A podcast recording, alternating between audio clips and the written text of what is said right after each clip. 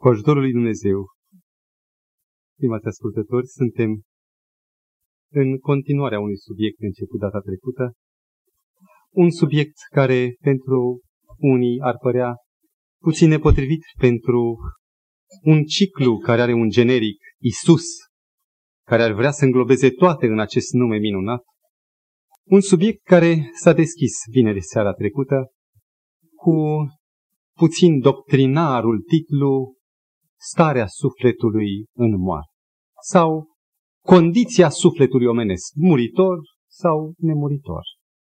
Este șocant când deschizi Scriptura și când, pregătit prin experiența vieții, ești condus la descoperirea acelei bipolarități, adică doi poli, între care se desfășoară viața, învățat de această polaritate a vieții, descoperă în Scriptură această mare luptă, acest mare conflict între forța divină, între Dumnezeu și între puterea celui rău numit diavolul.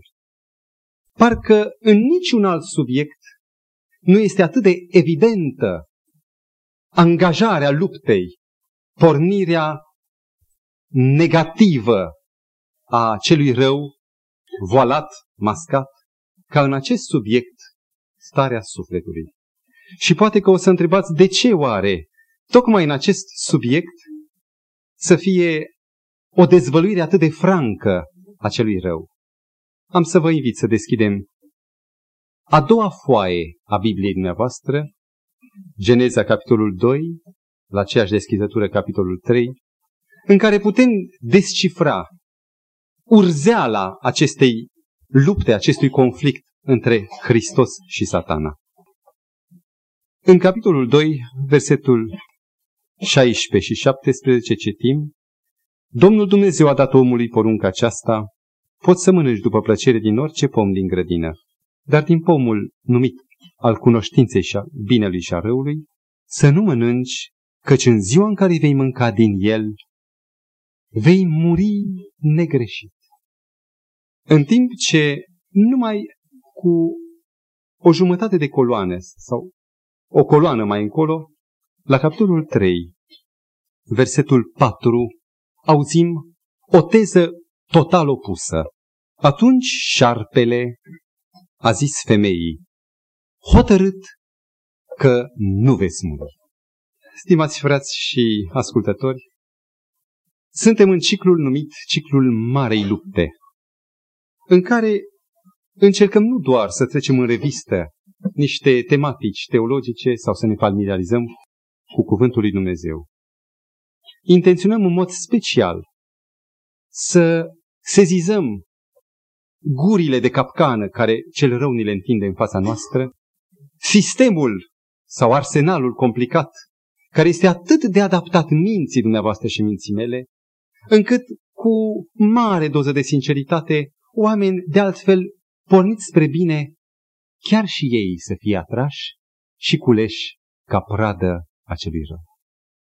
Problema sufletului, mortalismului lui, adică a posibilității morții lui sau a nemuririi naturale a sufletului, este o chestiune aparent seacă și fie așa, fie altfel, bine că a venit Domnul Hristos, n-ar trebui atât de mult să ne preocupăm de acest subiect.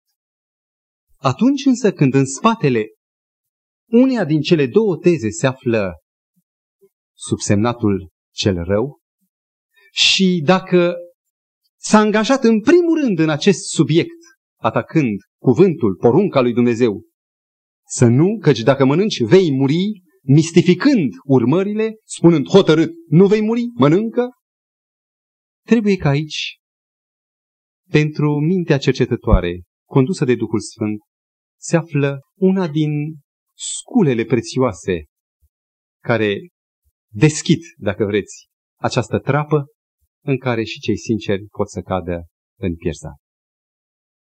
Vom vedea la sfârșit care este de altfel de desubtul acestui conflict de idei, conflict teologic. Vineri seara trecută am trecut în revistă viziunea la care ne trimite Domnul Hristos într-una din parabolele lui, spunând au pe Moise și proroci, Dacă nu cred pe Moise și pe proroci, nu vor crede nici chiar dacă ar învia un om din morți. În timp ce toate celelalte religii, toate celelalte filozofii păgâne înaintau îndrăzneț teza că sufletul este o fărâmă din divin, Vechiul Testament în mod constant, consecvent cu sine, opus tuturor celor înconjurătoare, orientări, gândiri, filozofii, susține că omul nu este divin, ci este o creatură a lui Dumnezeu, nu are dimensiuni, e o făptură materială, are un început, are un sfârșit, este localizat în spațiu, este material, e creat. Nici nu ar putea să aibă o dimensiune divină în eternitatea vieții. Așa îl găsim în Eden. Un om căruia Dumnezeu a dat tot pământul să fie un vicerege, un guvernator al lui, în timp ce în mijlocul grădinii era superbul pom al vieții, din care omul împrumuta și își prelungea printr-o dependență de Dumnezeu viața. Conflictul dintre Vechiul Testament, adică adevărul descoperit al lui Dumnezeu prin Moise și proroci, către care indică Domnul Hristos, stătea și zic încă stă într-un conflict deschis cu concepția nemuririi sufletului. Și aș vrea să trec puțin în revistă primele rădăcini ale acestei teze, ale acestei teorii. Dacă am face o incursiune pe calea unor diapozitive sau a unui film documentar în inima piramidelor, am descoperit niște scene la care mintea noastră occidentală n-ar fi pregătită. Regi, o suită de mii de persoane, ocupând toate aceste camere a necropolei, harpistul, spunea un autor, a plecat asupra harpei lui cu mâinile îmbălsămate, atingând corzile, mese cu vase de aur, soldați în harnașament, cu scut, cu coif, cu lancia, toate acestea nu doar ca să fie o ambianță mai puțin funebră, ci pentru că egiptenii aveau credința că sufletul este chiar un zeu, zeul Ca, este nemuritor, mai ales al faraonului care e fiu de zei. Și totul se face pentru sufletul acesta care e nemuritor. Epopeea lui Gilgamesh, un document din foarte, foarte vechi, din al treilea mileniu înainte de Domnul Hristos, dezvăluie aceeași tradiție cultivată mistic privind nemurirea sufletului.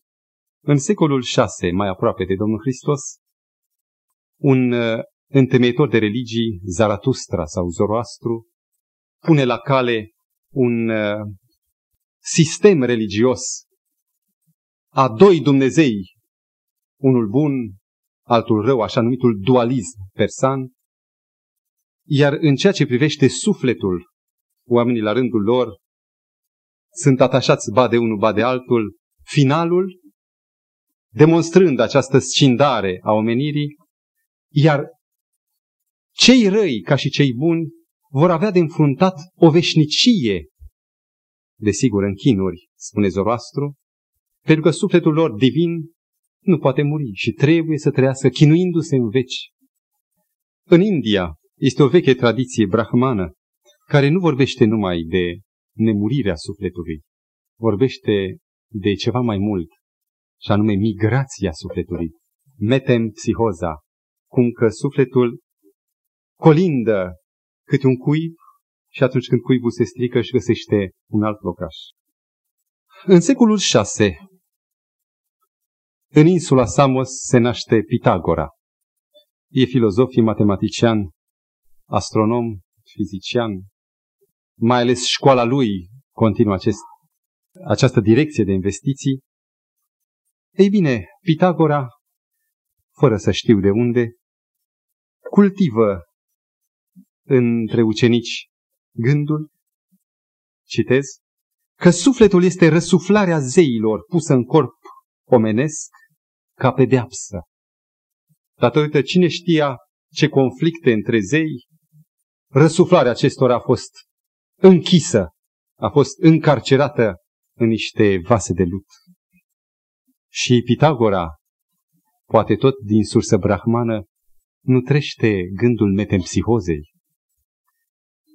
Dar ceea ce constituie, dacă vrem, butucul acestei roți, făcută să ruleze în liniște peste culturi, peste meridiane, și anume nemurirea sufletului, butucul îl așează cei trei mari filozofi greci, aceia care marchează elenismul în mod special pentru posteritate, în jurul lui 400 înainte de Domnul Hristos, Socrate este un dezvoltator al uh, nemuririi sufletului, marcând toate argumentele posibile, iar atunci când este determinat să ia cupa cu o travă de coaliția cetății, o face cu seninătate și își consolează ucenicii spunând, de, de ce că nu am așteptat de mult această desprindere.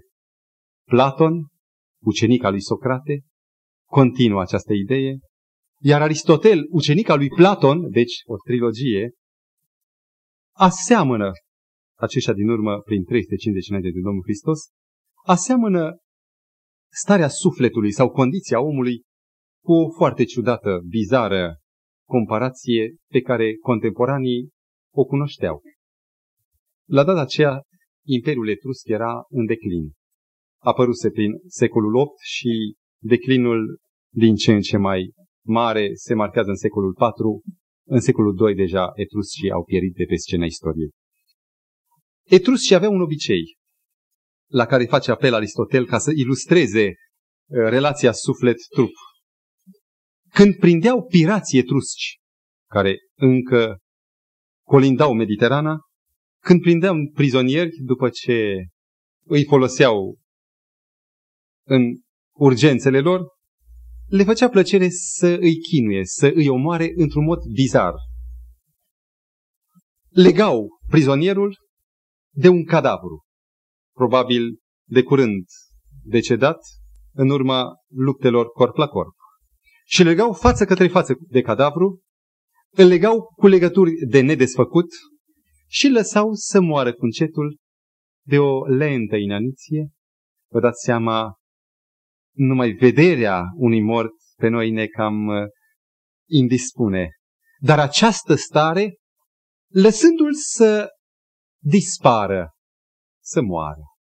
Și Aristotel spune, exact așa, folosind această ilustrație, este cu sufletul și cu trupul. Sufletul fiind cel viu, trupul cadavrul, un cadavru, un hoit.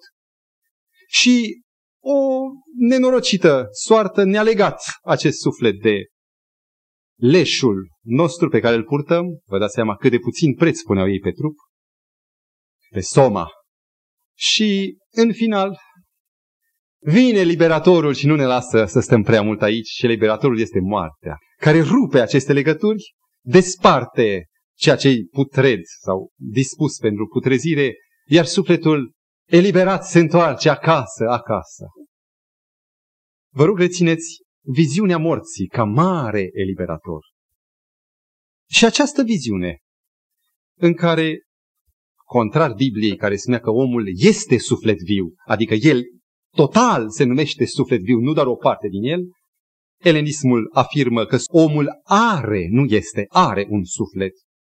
În timp ce omul e muritor cu tot ce este, deci sufletul viu e muritor, elenismul spune sufletul pe care omul îl are este nemuritor. Moartea în elenism apare ca un eliberator, în uh, concepția biblică este plata păcatului, este un somn și în Corinteni Pavel îl numește dușmanul cel din urmă. Deci nici de cum un binefăcător, un eliberator, ci dușmanul. În creștinism apare, sau în Biblie apare, eliberatorul adevărat Iisus, care în elenism e lipsă. Iar soarta celor răi în Biblie, în viziunea biblică, este nimicirea sau desfințarea, anularea, în timp ce viziunea elenistă spune și cea dualistă persană, chinuri veșnice. Această foarte subtilă, bogat alimentată, nutrită filozofie despre viață, moarte, despre suflet, ajunge atât de mare, precum vârful ziguratului babilonian, încât ajunge să amenințe până și iudaismul care era trezorierul adevărului lui Dumnezeu. În timpul Domnului Hristos, cu câțiva zeci de ani mai înainte, elenismul devenise un desert pentru patricienii din Ierusalim, casta marilor preoți și preoții și leviții făceau cultură, filozofie. Ei preferau greaca decât aramaica sau ebraica și ei nu mai credeau în înviere, nu mai credeau într-o relație de după înviere, pentru că ei admiteau nemurirea sufletului. Pentru ei, elenismul era adevărul, iar ceea ce făceau în templu era doar un rit. Aș dori în acest punct, când facem pasul următor, spre ceea ce ne interesează mai mult, pentru că nu istoric cercetăm, cât crezul, cât locul nostru în Domnul nostru Isus Hristos, chiar și în acest punct, în acest articol, aș dori să sezizăm împreună o lacună a istoriei pe care ar trebui, cu ajutorul lui Dumnezeu, să o descoperim noi. Istoria consemnează fapte, consemnează bătălii, consemnează înfrângeri sau biruințe. Dar dincolo de aceste evenimente, substratul evenimentelor istoria de cele mai multe ori îl ignoră. De ce Hannibal a dat înapoi din fața Romei? De ce Napoleon a pierdut la Waterloo? De ce s-au întâmplat acelea și celelalte evenimente când toate erau atât de roze, atât de frumoase? Există încercări, interpretări ale oamenilor, dar adevărul, adevărata fața istoriei sau forța care plămădește mersul istoriei este ignorată de raportul timpului. Cum a putut creștinismul pur, acela care a devenit contrar iudaismului îmbâxit de tradiții eleniste sau tradiții rabinice, abracadabrante, și noastră am discutat despre ele cu ocaziile trecute, cum a putut creștinismul acesta pur, care a smuls, a scos de sub mormanul plevei a scos scriptura, adevărul, și s-a făcut mai departe purtătorul de stafetă a lui Dumnezeu, eșalonul al doilea menit să poarte întreaga, în întreaga lume adevărul, cum a putut să fie impregnat de elenism în acest punct, care este starea sufletului sau starea omului în moarte, rămâne cu ajutorul lui Dumnezeu în această seară să înțelegem unul din principiile de interpretare este înțelegerea cadrului istoric. Când discutăm de o problemă biblică, nou testamentară, nu e suficient doar să urmărim personajele, să înțelegem bine logica lor. Trebuie să intrăm în timpul acela. De exemplu, Domnul Hristos spune, oricine va da un pahar cu apă uneia din acești care vin în numele meu, fapta aceasta se va scrie în, în cer. Noi n-am avut niciodată ocazia să o facem și ni se pare că un pahar de apă fără nimic pe lângă, e chiar o jignire. Dacă intrăm în cadrul istoric, Orientul, unde apa era darul lui Dumnezeu, era chezășia vieții, atunci înțelegem ce era un pahar de apă din puținul din burduf, cine știe unde fiind, să dau aproape lui meu. Să intrăm în cadrul istoric al acestui conflict dintre teza șarpelui nu veți muri sunteți nemuritori? Teza biblică a lui Dumnezeu, veți muri negreșit. Și dacă ne apropiem de epoca creștină, puțin înainte și puțin după Domnul Hristos, câteva secole, suntem uimiți. Mai întâi să constatăm un lucru neobișnuit și apoi să regăsim condiția secolului nostru în această epocă. Mi s-a tras atenția cu puțin timp înainte de ceea ce se numește sincretism. Aș vrea să nu rămână nimeni cu un gol în dreptul acestei noțiuni. În limba greacă, syncrasis însemnează amestecare, amalgamare. Otova, toate de avalma sau luate de peste tot și alcătuite într-o structură oarecare. Spiritul uman caută simetrie, caută sistem, legătura cauză-efect și condiționare reciprocă și așa mai departe. Și ori de câte ori societatea omenească, societatea umană, a intrat într-o criză religioasă, într-un gol de credință în Dumnezeu, într-o nesiguranță, oare există, oare nu există, chiar oare o fi Biblia inspirată? Pare că totuși n-ar fi. Deci un gol de credință, o criză religioasă, întotdeauna, și se marchează patru asemenea momente în istoria lumii, în istoria omenirii, a procedat în mod natural la gestul sincretismului, și anume a căutat și în stânga, a căutat și în dreapta, a găsit că există și acolo ceva bun, a scormonit și din coace, a scos și de acolo valori, le-a alcătuit într-un, într-un suprasistem, unificând toate. Sincretismul, prima perioadă a fost în secolul IX, în timpul regelui Ahab. Al doilea moment al sincretismului a fost exact perioada Domnului Hristos. Al treilea moment secolul XVIII, epoca protestantismului în decădere, și al patrulea moment, aici este a doua descoperire, exact secolul 20. Am avut o plăcută ocazie să fiu invitat săptămâna aceasta într-o familie, cea care a trecut, și am întâlnit un uh, domn foarte cult. Cunoștea multe, din filozofie, religie, istorie, chiar uh, m-a impresionat de larga gama cunoștințelor în ciuda faptului că nu era probabil nici teolog, nici filozof, și totuși era un gânditor.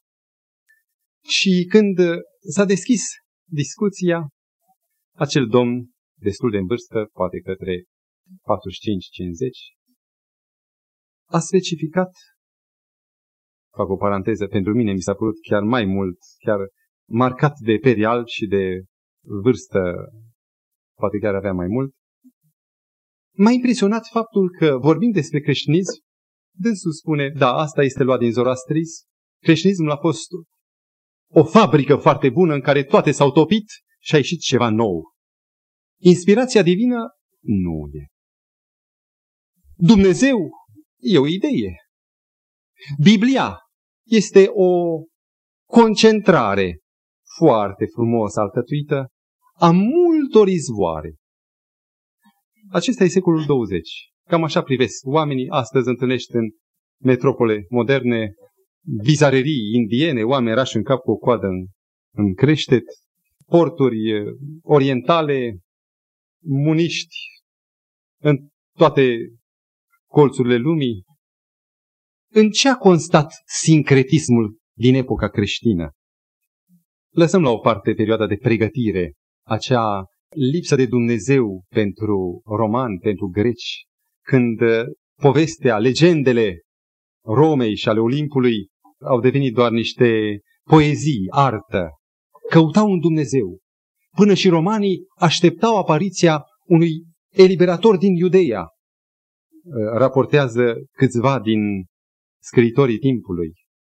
Și atunci când apare Domnul Hristos, a apărut încă câțiva în stânga, în dreapta, n-a mai fost o noutate. A fost totul răsuflat, totul depășit, desuet.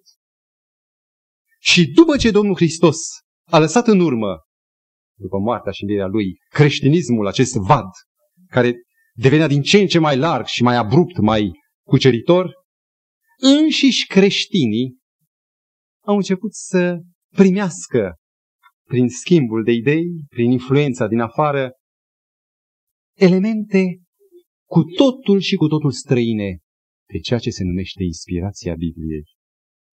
Aș aminti puțin gnosticismul. Am mai vorbit despre el întreagăt. Îl recapitulăm în ceea ce privește doctrina sufletului. Pentru gnosticism care împrumută totul din filozofia elenistă, precum și din alte sisteme religioase și oculte, sufletul este în carceră.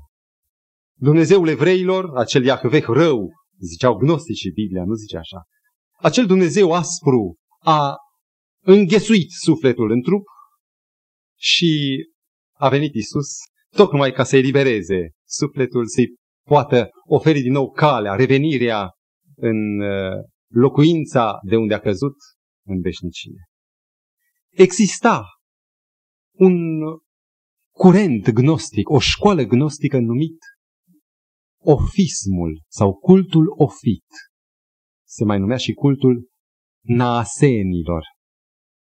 De la ebraicul nahash, care înseamnă șarpe, și ofis în greacă tot șarpe. Și ei spuneau, în mod foarte subtil, a fost în grădina Edenului, ziceau acești gnostici, un pom, pomul gnozei, pomul cunoașterii, cunoștinței binelui și a răului. Dumnezeul Vechiului Testament, rău, incapabil, gelos, spuneau gnostice, nu Biblia, a oprit pe om tocmai de acest eveniment al gnozei, care menea, era menit să deschidă viitorul eliberării lui.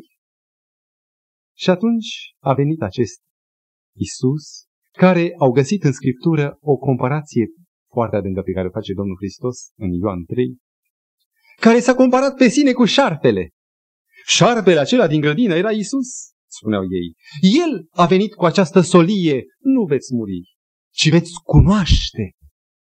Și la capătul timpului, învingând barierele, a venit acest șarpe de aramă Isus ca să ne dea gnoza. Și ei se închinau șarpe. Evident, concepția lor despre suflet era că e scânteie de divin, e nemuritor. Un anumit gnostic numit Dionisie Areopagitul pe nedrept, a luat numele unuia din Biblie și este numit de altfel pseudo-Dionisie, adică falsul Dionisie, a întocmit chiar un itinerariu pe care îl străbate sufletul atunci când este eliberat din colivie, care chipurile l-ar fi primit direct de la apostol printr-o tradiție secretă. Acesta era gnosticismul. Alături de el, în veacul 3, apare, nu ne putem imagina cu ce forță, zoroastrismul. Prin un gnostic care face o sumă dintre creștinism, dintre zoroastrism și dintre budism sau brahmanism. Și acesta era mani, de unde maniheismul. Acesta face o mare lucrare foarte largă de pătrundere puternică până în China și până în unele părți ale Europei Orientale, pe baza căruia un anumit scriitor de religii comparate a găsit urme bogate de zoroastrism în crezurile creștine istorice. Și un alt factor de mare influență în epoca creștină, care se amestecă în sincretismul crezului creștin istoric, este neoplatonismul. Suportați-mă încă puțin pentru că este esențial ca să înțelegem de unde această concepția nemuririi sufletului, nu în lume, la filozofi, ci în creștinism. Un anumit personaj, numit Plotin, în jurul lui 250 era noastră, mai întâi învățând în Alexandria, apoi în Roma, revitalizează platonismul, învățătura lui Platon, și despre el am găsit, despre acest curent neoplatonic, am găsit în micul la rus ilustrat o frază semnificativă. Neoplatonismul este filozofia care fundamentează creștinismul. A rămas șocat. Mi s-a părut că este greșit. Prin intermediul unor elemente foarte utile acestei fuziuni, la care ne vom referi, unul dintre ei este Augustin, un părinte al Bisericii Occidentale, ajunge să fie transportat definitiv în sânul bisericii, să se scoată vechile pietre de fundament prin acea lucrare pe care zidarii o numesc subzidire și să se trezească biserica bazată pe platonism. Williston Walker, un uh, autor onorabil de istoria religiilor, de istoria bisericii creștine, afirmă că neoplatonismul, filozofia aceasta, a avut o influență covârșitoare prin Augustin pentru creștinism. Să lăsăm puțin teoriile. Să zburăm cu gândul pe un uh, pisc al Alpilor și să încercăm să căutăm o zonă cu bună vizibilitate asupra lacului Genevei sau lacului Leman. Un elvețian lângă noi ne-a ridicat așa să ne vezi. Vâna aceea albastră cristalină este ronul care se varsă în lacul Leman. E o plăcere să vezi apele cristaline și dacă cobor de pe munte, vei fi impresionat de curăția de cristal a acestui râu Ron. Ceva mai sus, dincolo de Geneva, poți urmări mai de aproape că nu este un râu atât de mare, un altul, și anume fluviul Arva. Apa lui este aproape vâscoasă de murdară. Nu-mi explic de ce n-am găsit explicație, probabil datorită solului, datorită deversărilor. Și dacă ai curiozitatea să urmărești confluența acestor fluvii în apa lacului Leman, o să observ mai întâi cum cele două, apropiindu-se și vărsându-se în lac, rămân distincte, curat, râul Ron, mizerabil, râul Arva. Și pe măsură ce acestea două înaintează, ce înseamnă elementul timp, raportat la istoria care o facem noi, încetul cu încetul în granița dintre ele dispare și la câteva sute de metri mai departe o să vezi un singur fluviu creind vâltorile, ieronul, dar murdar în el este arva care îl infestează. Nu mai sunt cele două.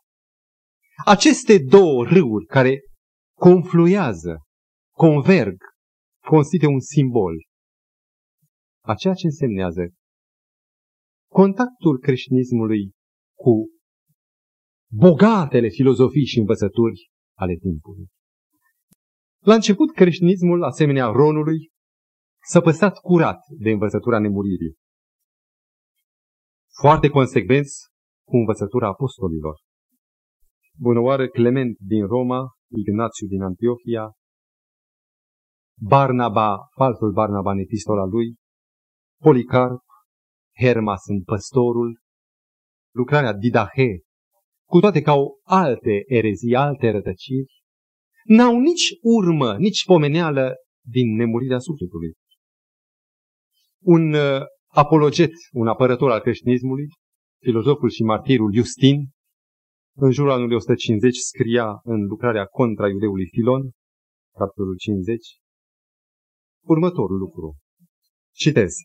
Dacă întâlniți persoane care își zic creștini, dar care neagă învierea morților și susțin că sufletele lor vor fi luate de îndată după moarte la ceruri, pe aceștia să nu-i socotiți creștini este Justin Martirul, care declară, pentru el, nemurirea sufletului este o învățătură antihristică și este un semn de recunoaștere pentru falsii creștini.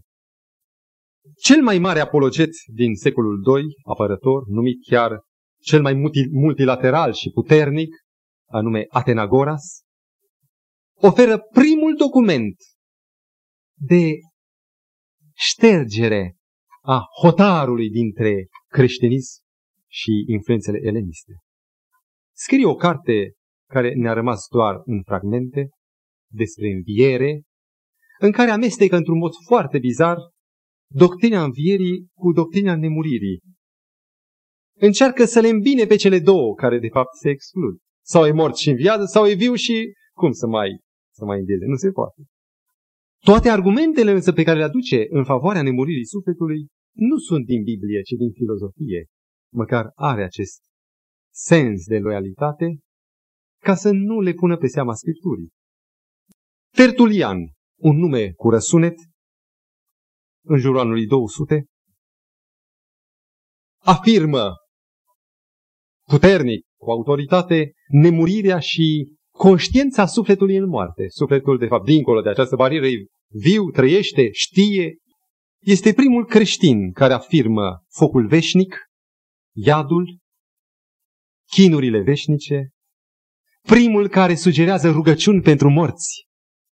Aici apare cultul morților și susținea că sufletul martirilor se suie direct la cer, în timp ce toți ceilalți, buni sau răi, așteaptă într-o zonă subpământeană ziua judecății. Privilegiul fiind doar al martirilor.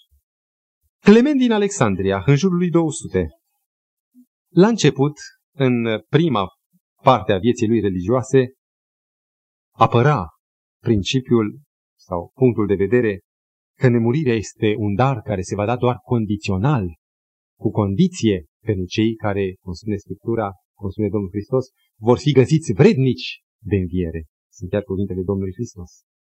Dar după contactul lui cu gnosticii, schimbă macazul și învață că sufletul este de substanță divină.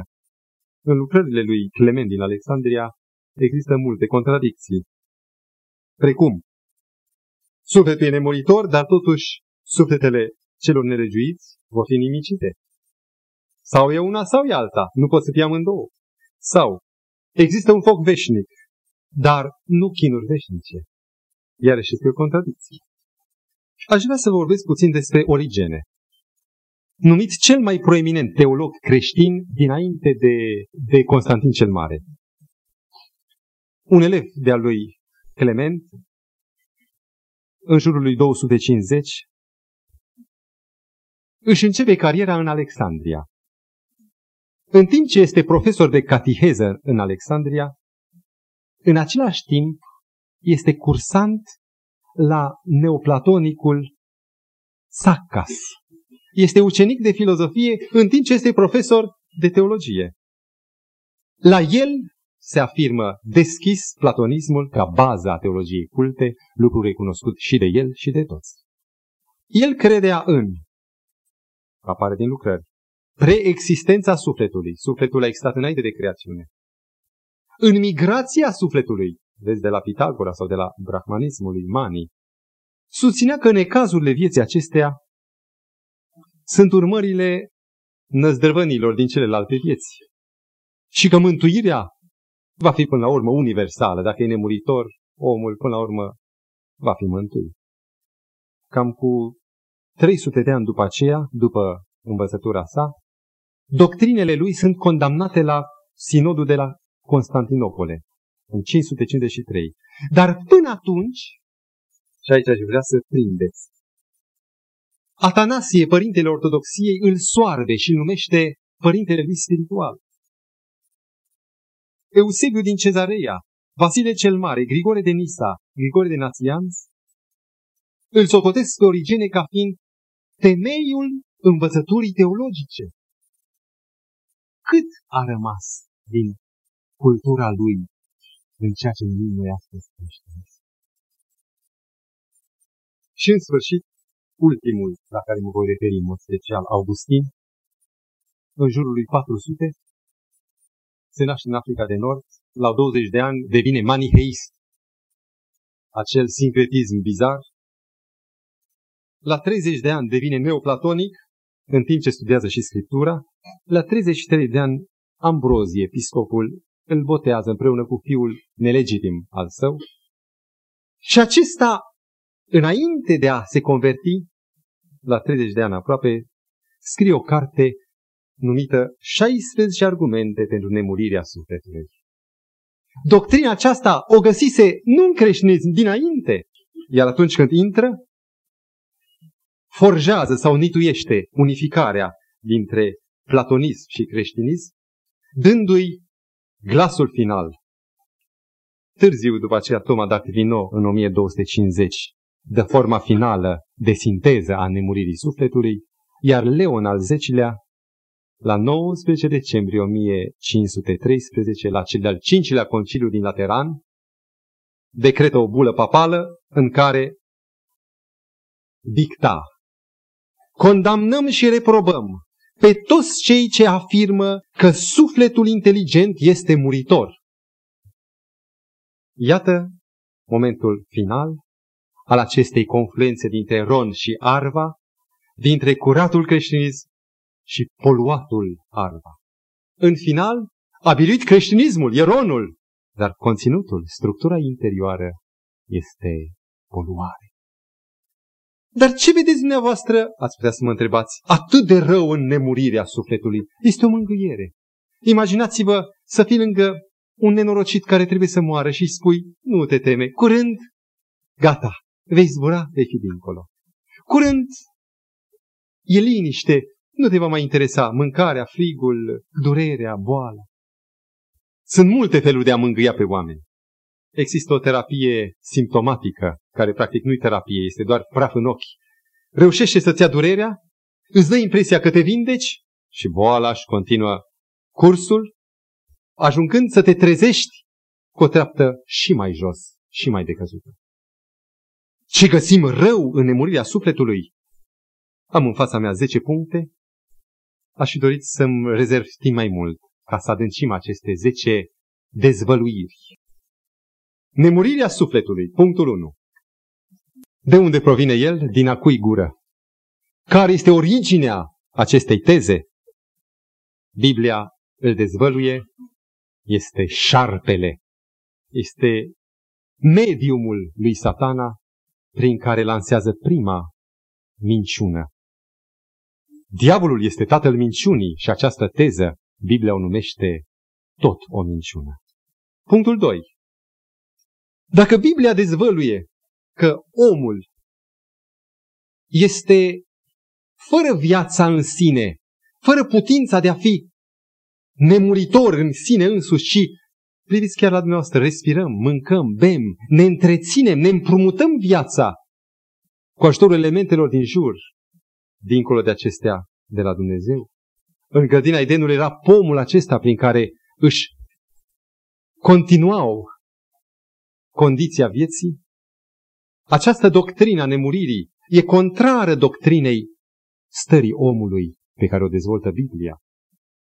Deci, e o teză contrar antropologiei biblice. Punctul 3. Biblia vorbește despre moarte, cum ați sezizat data trecută din Vechiul Testament, ca fiind un repaus absolut, din care toți vom învia, și buni și răi, unii pentru viață, spune Scriptura, alții pentru nimicire. Felul în care prezintă această doctrină moartea este evident contrară viziunii morții din Biblie. Punctul 4 e și mai interesant. Ce se întâmplă dacă eu sunt o fărâmă din divin, o scânteie divină? Mai am nevoie de Dumnezeu? Dacă eu sunt Dumnezeu, e destul să fiu un yogin. E destul să merg pe malul mării undeva izolat, rup de cele ale lumii, intrând în mine, lăsând să se dezvolte divinul din mine și odată voi fi eu însumi un brahma. Punctul 4 afirmă că nemurirea sufletului promovează independența, automântuirea, independența față de Dumnezeu, în timp ce Domnul Hristos afirma dependența totală. Fiul nu poate face nimic de la sine, ci numai prin Tatăl. Punctul 5. Dacă sufletul e nemuritor, atunci jertfa Domnului Hristos este un nonsens. Pe cine să scoată din moarte dacă sufletul e nemuritor? Nu mai trebuie să moară. Faptul că a murit e o realitate, poate, dar fără nicio valoare în mântuire. Deci, punctul 5, nemurirea sufletului anulează crucea și jertfa Domnului Hristos. Punctul 6. Dacă sufletul e nemuritor și trăiește după descătușarea de trup, atunci pur și simplu nu mai e nevoie de înviere. Mortul e viu. Ce rost are să se mai trezească la viață când el deja e viu, să fie din nou înghesuit sufletul în colivia prea strâmtă? Ar fi absurd. Punctul 7. Dacă sufletul e nemuritor și cel bun merge sus și cel rău undeva jos, atunci este un nonsens judecata. Deci nimicește doctrina judecății finale. Pentru că toți au primit din clipa morții răsplata sau pedeapsa. Punctul 8. Vedeți cum distruge centimetru cu centimetru ceea ce se numește creștinism și plan de mântuire. Nu întâmplător aici cel rău a lansat o săgeată veninoasă pentru toți cei care suntem confruntați cu problemele existențiale ale vieții și ale morții. Punctul 8. Dacă sfinții sunt deja cu Domnul, ce rost mai are a doua venire? Nu e judecată, nu e înviere, nu e nici a doua venire a Domnului Hristos. Fericita noastră nădejde, cum spunea Apostolul Pavel în Tit, capitolul 2, a dispărut. Nu mai există fericita nădejde. A doua venire nu mai are. Punctul 9, amenințător. Solia Scripturii spune, acum cât ești viu, pocăiește-te. Ce înseamnă pocăință? Becherung în germană, întoarcere. În alte limbi, același sens de întoarcere de la păcat spre Dumnezeu. Și acum trebuie să se efectueze aceasta. Dacă însă sufletul e nemuritor și se fac rugăciuni pentru decedați și aceștia mai pot să-și schimbe turnura vieții, după moarte nu mai ai nevoie de pocăință. Trăiește, mănâncă și bea cât ești cu acest cadavru și după aceea te vei ocupa și de tine. Pocăința, pregătirea pentru a doua venire este nimicită. Și în al zecilea rând, nemurirea sufletului este o sursă de mari erori. De aici s-a născut spiritismul, de fapt o capodoperă a lui satana, care se dă drept sufletul morților. Se dă drept bunicul, se dă drept tata mare, se dă drept unchiul, se dă drept uh, un medic celebru din Scoția care poate să facă operații în apariția sa fantomatică. De aici s-a născut hagiolatria sau adorarea sfinților, care sărmanii se odihnesc, așteptând învierea. În concepția tradițională însă ei sunt undeva pe sus și pot să pui și ei foarte omenește, foarte pământește, o vorbă bună, sau cum zic unii, o pilă pe lângă cel sfânt. De aici, doctrina, din această doctrina nemuririi, dacă sufletul e nemuritor și este rău și trebuie să-și primească plata, înseamnă că trebuie să suporte chinuri veșnice. Doctrina chinurilor veșnice. Și în final, ceva diferit, că toți, în iubirea cea mare a lui Dumnezeu, până la urmă toți vor fi mântuiți prin această reîncarnare, metempsihoză și mântuirea va fi universală, de aici universalism. Cât de frumos răsună, în contrast cu toate acestea, Evanghelia după Ioan, în capitolul 11, care poartă un subtitlu, Învierea lui Lazar. Vă rog să o citiți acasă. Vă rog să urmăriți atent cât de biblic dezvăluie Domnul Hristos, care este condiția omului, ce însemnează moarte și aș vrea să prezint fragmentar, scurt, câteva lumini. Este un început timid a răspunsului care data viitoare, folosindu-ne exclusiv de Domnul Hristos, sunt la o parte toate aceste surse care identifică pătrunderea ereziei în creștinism, referindu-ne data viitoare doar la Domnul Hristos și starea omului moarte, să descoperim în versetul 11, după aceste vorbe, Domnul le-a zis, Lazar, prietenul nostru, doarme, dar mă duc să-l trezesc din somn. Moartea ai numit somn, iar starea omului a dormit. Interesant, numele pe care îl folosim adesea, coimeterion, cimitir, vine de la verbul grec koimao, adică a dormi. Cimitir înseamnă dormitor, nu loc de veci. Un dormitor, până când va veni glasul Mântuitorului și va spune, Aha. Dar mă duc să-l scol din somn. Versetul 13 precizează, Iisus vorbise despre moartea lui. Când se apropie de peștera unde era depus defunctul Lazar, când Marta îi spune, Doamne, dacă ai fi fost aici, n-ar fi murit fratele meu. Iisus i-a zis, fratele tău va învia. Vorbește Mântuitorul despre înviere, mă duc să-l trezesc din somn. La care Marta răspunde cu crezul biblic. Știu, i-a răspuns Marta, că va învia la înviere în ziua de apoi. Iar Mântuitorul spune, eu sunt învierea și viața. Cine crede în mine, chiar dacă ar fi murit de somnul acesta, nu de moartea finală, și o moarte din care mai e revenire, chiar dacă ar fi murit, va trăi. Și să conchidem acest tablou biblic cu glasul Domnului care mai poartă încă urmele lacrimilor pe obraz și strigă, Lazare, vino afară! Și Lazar, mortul, iese afară cu fața înfășată în ștergar, legat în pânză, viu înviat. În 1948, în orașul Toledo din statul Ohio, Statele Unite, în mod oficial se înființează cultul ofit al lui satana sau al șarpelui. Veacul 20, sincretism. Același gând, aceeași viziune gnostică, reînviată. Cu câțiva ani în urmă, căutând adunarea adventistă din Constanța, mergând pe lângă spitalul nou din Constanța și pe niște stătuțe, am găsit un locaș a unei confesiuni istorice de tradiție puternică în țara noastră, ornamentat proaspăt cu imagini în mozaic, mozaic ceramic.